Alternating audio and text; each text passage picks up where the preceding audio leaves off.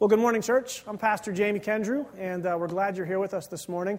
Just want to mention, you know, I know there's a lot of college students that are, that are coming back to school, uh, some of the local colleges. We want to say a special welcome to you.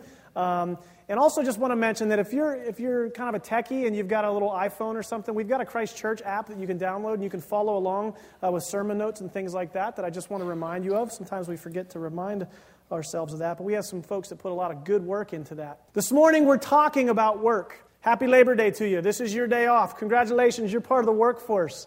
Um, I've always wondered what Labor Day is. As a young kid, I know Labor Day was kind of like a death sentence because you knew that when Labor Day was coming, it was like we got to go back to school, summer's over, you know, there's all this not fun stuff coming ahead of me.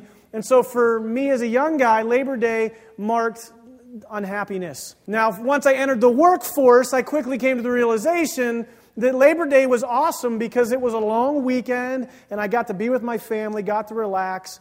And so, happy Labor Day to you. It started in 1884 by a pair of brothers. Now, it's funny because all throughout history there's a debate on which one of the brothers actually made the suggestion for it to be a holiday. So, we're not going to mention either of them this morning. Just kidding. These guys went forth and they said, Hey, we need to have a holiday because there was a lot of people that poured a lot into America. Everything from stone workers to, to masonry people to carpenters to steam fitters to boiler makers. And so Labor Day was really celebrated as a holiday, created as a holiday, as a time to celebrate what, what people poured into our nation. And so that was a lot. A lot of us have poured in, and a lot of us still are. We're being constructive. So Labor Day is meant to be a day of rest. It's an amazing concept that, that we as workers are supposed to rest. You think God would have created a day for that or something. Thank you for laughing. Anyway, but we are created to work. We are not created to have idle hands. And, and a problem that we suffer with in our nation today is we have a weird definition of what it means to labor. And so this morning, what I thought we would do, I thought we would take some time and we would talk about two key things. There is labor that we do on earth, and there's spiritual, biblical uh, labor that we're supposed to do as Christians. And so I don't know about you, but my first labor was, um, was when I was a kid. I, I worked at Ponderosa in Chippewa. Now I want to go there for lunch today. Anyway, I worked at this Ponderosa in Chippewa, and, and as a kid, I remember, you know, I, I just, I, it was so amazing. I got to meet all these new people. It was this new experience, this new discovery. And so here I was peeling potatoes at Ponderosa, and when you're really good at peeling potatoes, they then let you wash stuff. And so I got to wash dishes, and I got really good at that because a machine did it for me. And so I washed dishes, and then, and then from washing dishes, I got to be a waiter pretty quickly. And I remember as a kid, um, there was this feeling and satisfaction about me when, when I got that first paycheck. Like, like I earned my own money. I can take care of myself. I don't need anybody. All $8 of it was awesome.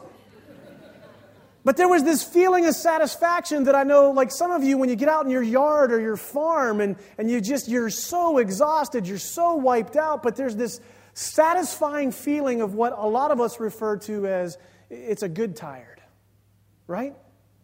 It's because we were created to work. We weren't created to be lazy. We weren't created to be idle or to sit by. We were actually created to be hands on creatures who do work. I got to tell you this as a, as a waiter, when I became a waiter, my first fear, and, and everybody always goes, How do they carry those trays with the drinks on it? Trust me, that waitress or waiter is just as terrified about spilling that thing on you as you are of them spilling it on you. And sure enough, the first time I grab a tray of drinks, I walk up to the table and I trip. It's like a self fulfilled prophecy. Now that I look back, it was kind of awesome, but uh, not at the moment. I was mortified. But there's something that, that just comes alive in us when we work. Did you know that in the creation of the world, God always has intended for us to be people of work? In fact, there was a point in our history as people that it wasn't even hard, that we didn't have to work at it. It was a blessing from the Lord. And if you have your Bibles, I want to encourage you to open to Genesis 2 right now, because there's a lot of you going, I don't believe you out there. God was doing this very awesome thing at the beginning of everything. He was creating the earth. He created the earth, and when He created the earth, He created trees, He created rivers, He created livestock and, and animals and birds. And so, what He thought, He's like, you know what, I got a good idea. I'm going to create this thing in my image. I'm going to call him man, and I'm going to let him be the caretaker of all this stuff. And so in Genesis 2, we come to this passage in verse 15 where it says, The Lord God took the man and he put him in the Garden of Eden to work it. Did you catch that? Before sin, before all the junk hit the fan, God gave man work. He created man to be the steward of the earth. So each one of us is created in the image of God on purpose with certain gifts, with certain talents, not so that we can simply die with those things, but we were created with these gifts, talents, and things so that we could glorify God in His creation. You're created to work. I remember as a kid, I used to tell my mom, I'm not your slave. I'm not created to work. I'm created to work. None of you kids like give your parents a hard time when they ask you to do stuff, right? Because you recognize that you're created to work. You're created to put your hands to the plow. You're created to be obedient and taking care of the things of this earth, right? You guys all get that.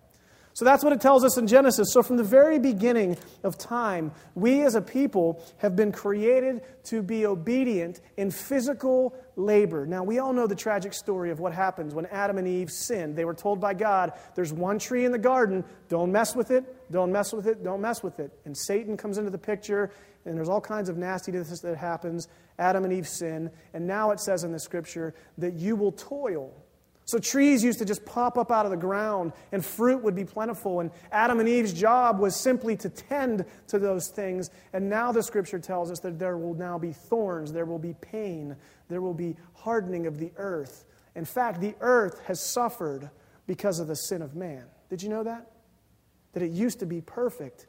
And not only are we continually hurting and breaking down from sin, the earth itself is too. So, guess what? That tells us work's going to get harder. I feel bad for my kids.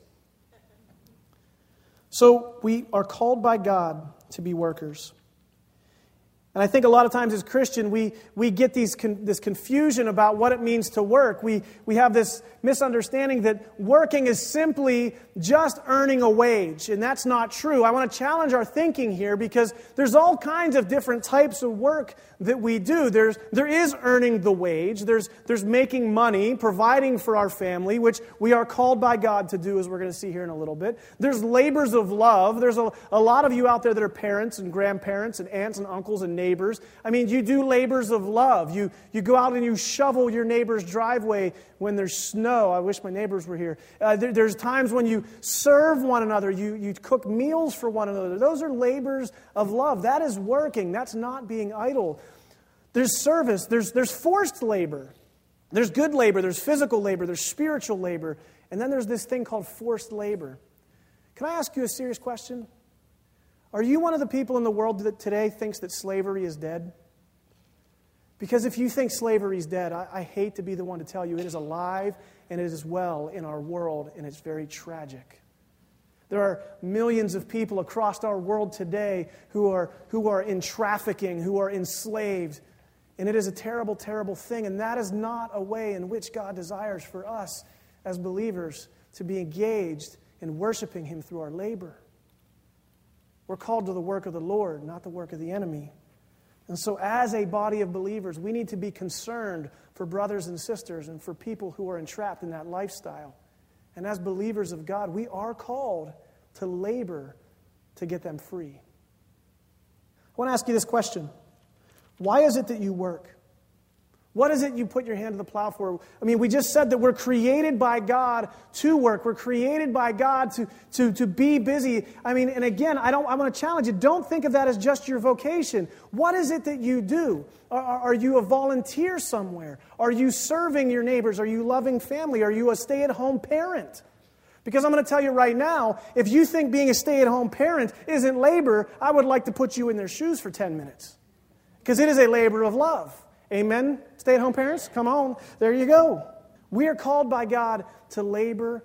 We are called by God to have integrity when we work. How do you work? Do you work well? Do you honor your boss? Are you honest? Do you steal? Do you sneak a little from the top for you?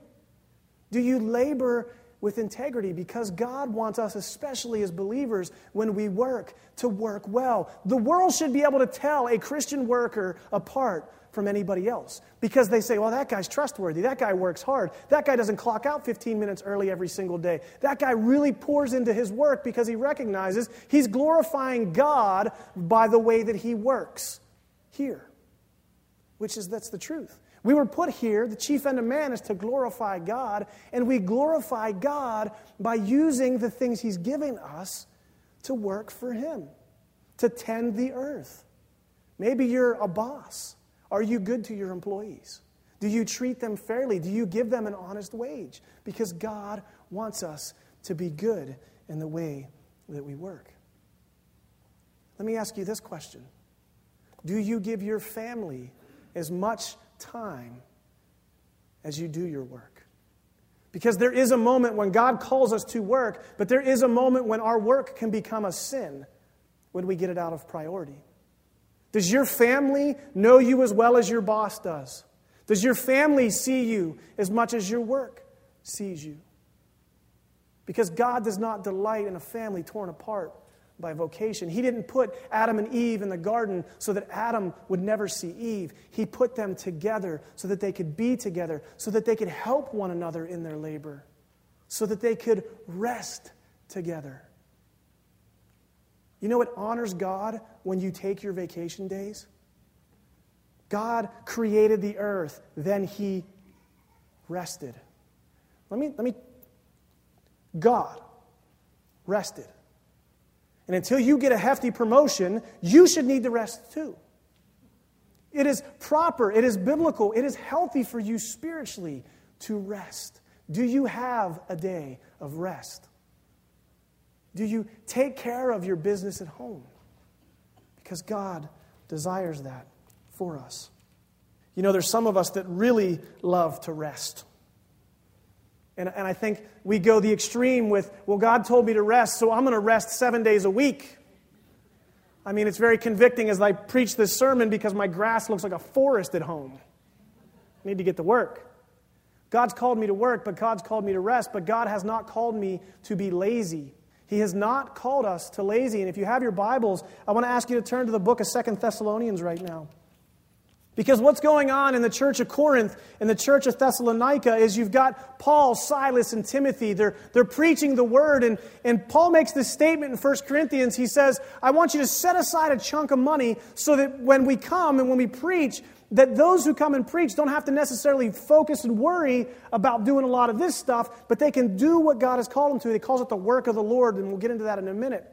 And he says, and so when Christians come, I want you to provide for one another, take care of one another, be there for one another. And so what happens in Thessalonica, just like any other aid program that's happened in the history of the world, there's people that find a way to manipulate it. And you have a group of Christians who, who Paul refers to as idle, lazy sinners. And so what happens is, is they come to Thessalonica in the name of the Lord, and instead of working, they simply rely on everybody else to take care of them. And, and I want you to hear me. It's not because they're on hardships, it's because they won't work. And Paul says these words to them in, in 2 Thessalonians 3, uh, verse 6. See, when Paul, Silas, and Timothy set this program up, they set it up to be something that took care of people in times of need. They set it to be something that when a Christian brother or sister come on hardships, that they could come alongside and help them, and that the work of the Lord wouldn't be stifled because of finances. But again, now what we have in Thessalonica is a group of people who are taking advantage of the system and they're being lazy. How's this for a Labor Day sermon, huh? 2 Thessalonians 3 6 says this In the name of the Lord Jesus Christ, we command you, brothers, to keep away from every brother who is idle and does not live according to the teaching that you received from us. From you yourselves know how you ought to follow our example. We were not idle when we were with you, nor did we eat anyone's food without paying for it. On the contrary, we worked night and day, laboring and toiling, so that we would not be a burden to any of you. We did this not because we do not have the right to such help. That's the, program I was telling you about. They had the right to that, to such help, but in order to make ourselves a model for you to follow. For even when we were with you, we gave you this rule if a man will not work, he shall not eat. Notice Paul doesn't say if a man can't work, he shall not eat. I, I want to point that out. Because there's a very dangerous line that, that often we as judgmental Christians will walk. Sometimes there's people who need help. And Paul says, if a man will not work, when he says that, that's a willful disobedience. That is, I will not work. Mom, I will not change the cat box. Oh, the cat box. Whew, that's labor. That's willful. I will not work versus I can't. Work. And there's going to be moments where we have brothers and sisters who can't, and we do need to come alongside them. Anyway, keep reading. If a man will not work, he will not eat. We hear that some among you are idle. They're not busy, they're busy bodies. Such people we command and urge in the Lord Jesus Christ to settle down and to earn the bread they eat. And as for you, brothers, never tire of doing what is right. As believers in God, we're to be committed to the work. We're to work as if we're working for God Himself because the reality of it is, guys, we are working for God. We are His ambassadors. You remember that? We, we bring the message of the gospel. And so the way that we work, the, the way that we, we manage our time, the way that we manage our resources is a reflection on God in our lives. And so we're called to work. We're not called to simply sit back and let people do for us. Now, hear me. There is going to be moments in your life where you're going to hit hardships. And that's when we, as brothers and sisters in Christ, need to, to, to do the Great Commission and we need to, to be the Great Commandment love God, love others. And we need to come alongside of our brothers and sisters when they're wounded, when they're hurt, when they need help, when they need assistance. We're called to come alongside. But we're also called to come alongside the brother and sister who will not work. And we're called to say to them, What's going on? Because you, God has gifted you and you are sitting idly by.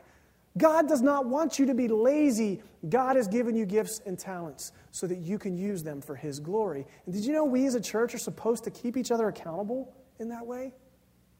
That if you have a brother or sister in Christ who's sinning against God by being lazy, I know this sounds really, we're not called to be busybodies, as he just said, but we are called to call them out. Paul says here, stay away from them because they're just going to cause trouble to you. If anyone does not obey our instruction in this letter, take special note of him. Do not associate with him in order that he may feel ashamed. Yet do not regard him as an enemy, but warn him as a brother. Do not regard him as an enemy, but warn him as a brother. Remember, we're called to love one another even when our breath stinks. We're called to be there for one another. And if we have a brother or sister or somebody in our life who needs to be encouraged to, hey, I don't mind helping you, but this is done because you're sinning against God. God gave you hands, He gave you feet, He gave you a back to get up and to work this earth. We are the caretakers of this earth. It is right for us to work. Whether that's stay at home mom, whether that's a, a, landscaper, whether that's an accountant, I don't care what it is. I don't care how old you are or how young you are. God has put you on this earth to toil, to labor. Happy Labor Day. the second thing I really want to point out is if you want to open your Bibles to 1 Corinthians. There's a second type of work that we as a church oftentimes will miss. The first type of work is this physical labor, this earthly work. We are called to be good employees, we're called to be good stewards, we're called to be good bosses. But more importantly, we have a higher calling. In 1 Corinthians, we see this. Uh, I believe it's 1 Corinthians, let's see here, 15, 55 through 58. And it says these words Where, O death, is your victory? Where, O death, is your sting? The sting of death is sin, and the power of sin is the law. But thanks be to God, for he gives us victory through our Lord Jesus Christ. Therefore, my dear brothers, stand firm, let nothing move you, and always give yourselves fully to the work of the Lord. So, in order to really read this and understand what he's trying to say to us, we have to ask ourselves one question What is the work of the Lord? Well, we get our answer in John 6 29. When Jesus is asked the question from his disciples, they say to him, Okay, God, what do we got to do? What's the stuff you want us to be doing? And Jesus says to his disciples, He says, I want you to follow me. I want you to follow me and be about the work of the Lord. I love a friend of mine just shared this with me. 2 Timothy 4 5 says that we are to do the work of an evangelist. Did you know that every single one of us is called to be an evangelist? That every single one of us is called to share our faith? We're called to the work of the Lord. We're called to talk about Jesus. I mean, think about this. God sent his son Jesus to die for the forgiveness of your sins, and all he's asking us to do is to talk about it, to share that with people. We have been set free, our chains are gone. And if you're not smiling and happy about something right now, you're doing it wrong. Because this is good news. We should want to share this with people.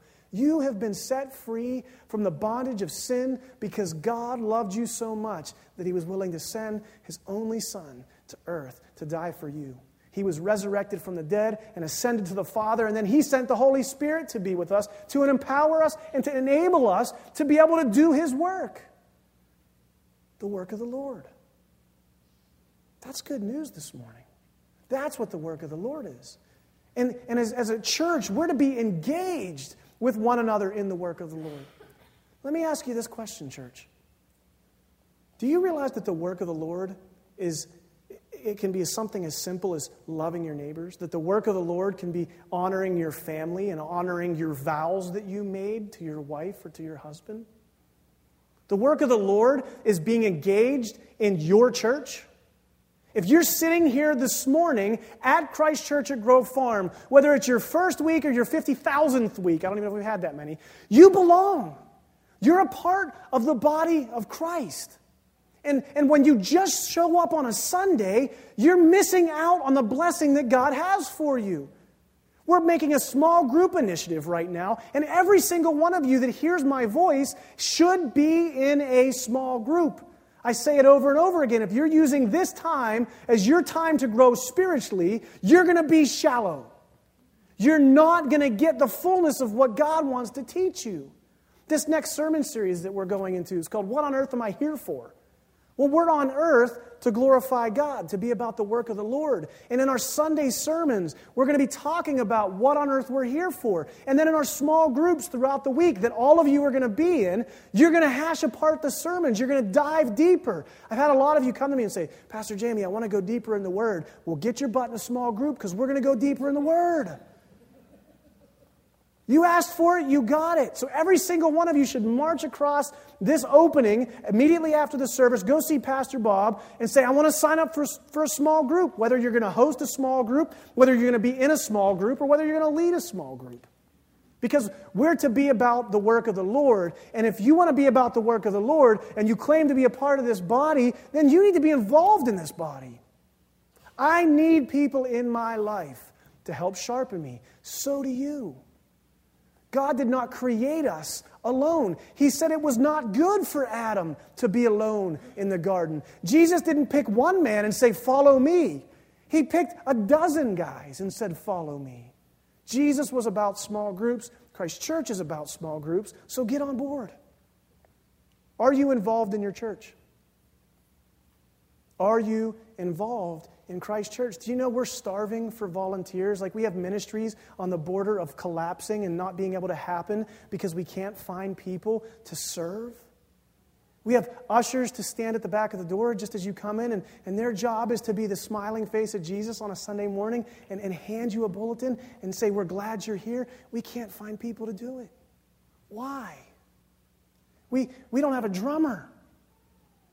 God has gifted somebody out there with musical talents. If God has gifted you with musical talents, He didn't do so so you could sit on them. He didn't give you the voice of a bird so that you could be quiet. He didn't give you the ability to paint so that you could sit in a cubicle just with a pencil and write notes.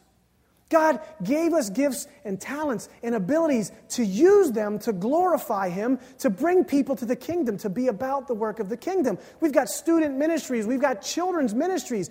They need people to plug in, folks. And, and you're the body of believers. And if you're not engaged, you're missing out on the goodness that God has for you. And you're not being about the work of the Lord. I know that kind of comes across blunt, but Christ Church, we need you to help us help you. you need to be engaged in Christ's church and God's church because it's our church, it's our family. And I want to say this if God's put something on your heart and you want to volunteer and get involved in the church, you come talk to me and I'll put you in the right direction where to go. Because across the board, whether it's counting money or, or landscaping rocks, we need help. And God wants us to be about the business of the kingdom by volunteering, by serving. We've got a fantastic ministry on the north side of Pittsburgh. They're changing lives down there. When's have you been engaged in that? Do you know what's going on down at Urban Impact? Do you know what's happening in our children's ministry? There's awesome stuff going on. And God's inviting you to be a part of that. He's commanding you to put your hands to the plow spiritually and to engage in the work of the Lord. Are you leading your home? Are you praying with your spouse? Are you doing devotions? That's the work of the Lord. Loving God and loving others is the work of the Lord. I know it's tiring and, and, and, it can be hard and we have difficult weeks. But when we're serving in that way, when we're loving God by loving others, we become closer to being what God originally intended us to be. And there's going to be spiritual growth that will happen in you, that will happen in this church, that will happen in this city. Can you imagine if all the churches across Pittsburgh got a hold of this whole concept that we're to, we're to serve, we're not to labor in vain because we have victory in Jesus, that we know that we're supposed to go and love each other? Can you imagine what this city would look like? It'd be awesome. And I want to be a part of that. And I want you to be a part of that. Not because it's going to make God love us anymore, not because we're super special, but for this reason and this reason alone. In 1 Corinthians, Paul says this Where, O death, is your victory? Where, O death, is your sting? The sting of death is sin, and the power of sin is the law. But thanks be to God because he gave us victory through our Lord Jesus Christ. We do these things because we get to, not because we have to. God said, I want you to go. I want you to love others. We get to serve Almighty God, and we get to introduce people to Jesus Christ. That's what we're called to, reaching our world for Christ. That's exciting. And I want you to get excited about that. We need to be excited about that. And, and so, if you're not engaged, church, you need this Labor Day. You know Labor Day is going to become like our, our volunteer day. You need to get involved. And you need to do so in a healthy way. We're not asking you to volunteer for 90,000 different ministries. We're not asking you to go downtown and, and, and to live on the streets for 37 days in a month and, and do whatever. But we are calling you to pick up a shovel and help start digging. We're calling you because God's calling us to team up with us. You can get to places in ministry that pastors can never get. You have greater potential to be an evangelist than any of us knuckleheads that studied to do this. Because people want to hear from people that they rub shoulders with. People want to see the change that God made in somebody's life. Not because they're paid to do it, not that I do that for that reason, but, but, but you're out in the field, you're doing it. Do you hear what I'm saying, church? It's, it's tiring work, it's hard work. Our natural sinful condition causes work to be painful. You know, when you wake up on a Monday and you go, I don't want to go to work. Do you know what that is? That's Satan. That's the enemy. When you say to yourself, Well, I don't know enough about the gospel to share Jesus, you know Jesus, don't you? That's all you need. When we start to doubt ourselves, that's the enemy. You are equipped because you have the Holy Spirit. So go out, work hard at what you do, and serve hard where you serve. Let's pray. God, we love you and we thank you.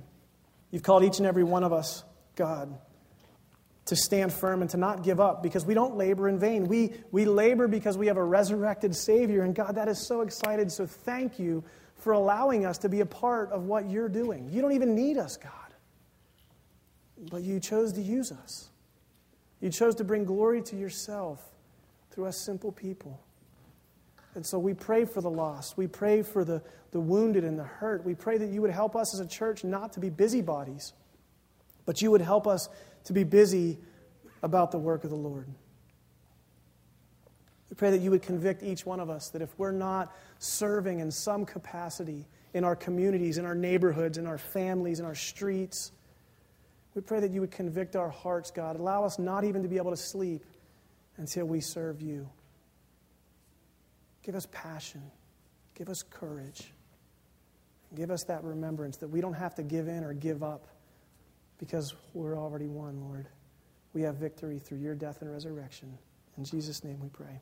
Amen.